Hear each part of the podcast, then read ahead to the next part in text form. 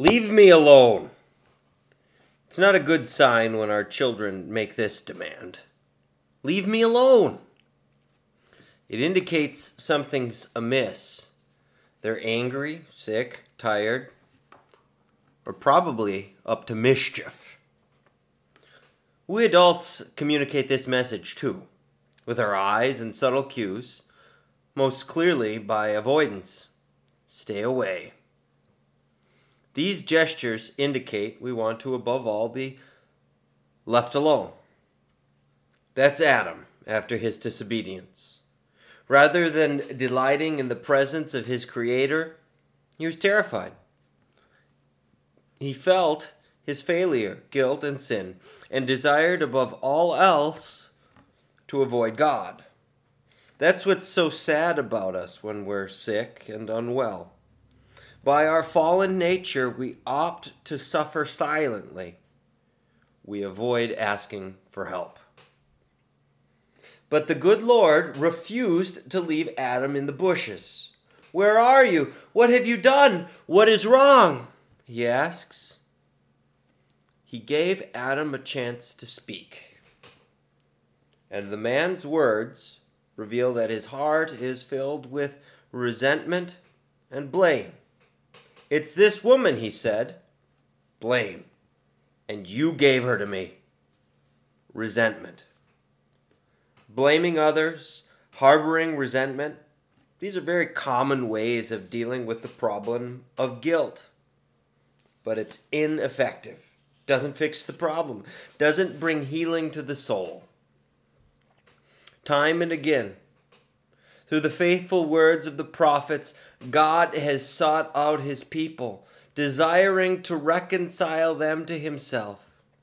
His greatest desire has been to be present in communion with his beloved people, his creation. So, in his time, he sent his Son to be incarnate, to bring the fullness of God's presence back into the creation Jesus Christ came to heal all things, restore all things, to save you. Immediately he was opposed, first by the demons. Leave us alone, Jesus. We know who you are. Then it was the scribes and the Pharisees. Leave us alone, Jesus. You have no respect for our traditions. Finally, it was the crowds. Leave us alone, Jesus. We have no king but Caesar. Even though he was the Son of God, even though he could call down 12 legions of angelic warriors, he bowed his head and he accepted their appeal. He left them alone. But it was not them who were alone, he was. He went alone to the cross, and he alone carried their sin. He was alone with the burden of their guilt, alone with the reality of their failure. Jesus Christ was left alone by God and by men, utterly abandoned. He died on the cross and was buried. One of the challenging aspects of our gospel text comes in the bit where Jesus discusses blasphemies against the Holy Spirit. Mark 3:29. Let's hear these words again. Truly, truly I say to you, Jesus says, all sins will be forgiven the children of man, and whatever blasphemies they utter. But whoever blasphemes against the Holy Spirit never has forgiveness, but is guilty of an eternal sin. For they were saying he has an unclean spirit. That's the key. They, the scribes, were saying that Jesus had an unclean spirit. They were teaching others to reject Jesus. They were suggesting he was an agent of Satan they were calling him evil, they were rejecting him as the Savior. But in truth, he was the Savior. He was not evil, but he was holy and righteous and pure. The blasphemies against the Holy Spirit committed by the scribes were different than those of Jesus' family, also mentioned in our text. They, like Peter later, were trying to hinder Jesus. They were confused by Jesus' teaching, and they said, He's out of his mind. This is what Jesus had in mind when he said, All sins will be forgiven and all blasphemies. There's a definite difference between calling Jesus and Christianity evil on the one hand, and on the other hand, struggling with Jesus and his word. Which of us doesn't struggle with Jesus' teaching, the meaning of his words? Which of us doesn't struggle with doubts? Here's the good news.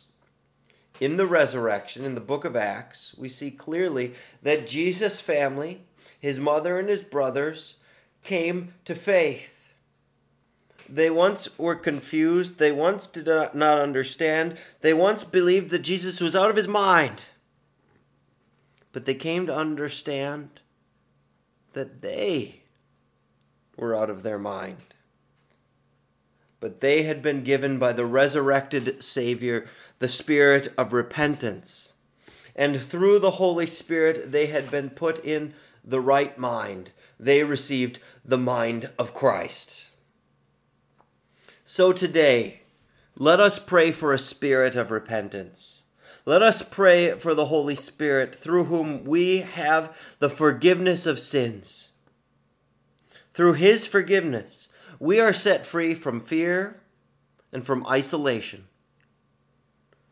Life in the Spirit is the end to human resentment. There's no need for blame, since we, in Christ, have entered God's merciful presence. So we rise up from our hiding, like Adam, and we rise as new Christians, as redeemed men and women, to prayer. Rise to arms in prayer, as the hymn sings. And we prayerfully follow our Emmanuel, who has never abandoned or forsaken us. He daily and continually guides us by His word. And today He guides us out into the world to seek the lost and the isolated, to find the fearful, to witness to the resentful, to comfort the burdened with the good news, with the word of grace, with forgiveness, with the Holy Spirit. We believe and so we speak, Paul says to the Corinthians. He who raised the Lord Jesus will raise us also with Jesus and bring us with you into his presence. It's all for your sake, so that as grace extends to more and more people, it may increase thanksgiving to the glory of God. In the name of the Father, and of the Son, and of the Holy Spirit. Amen.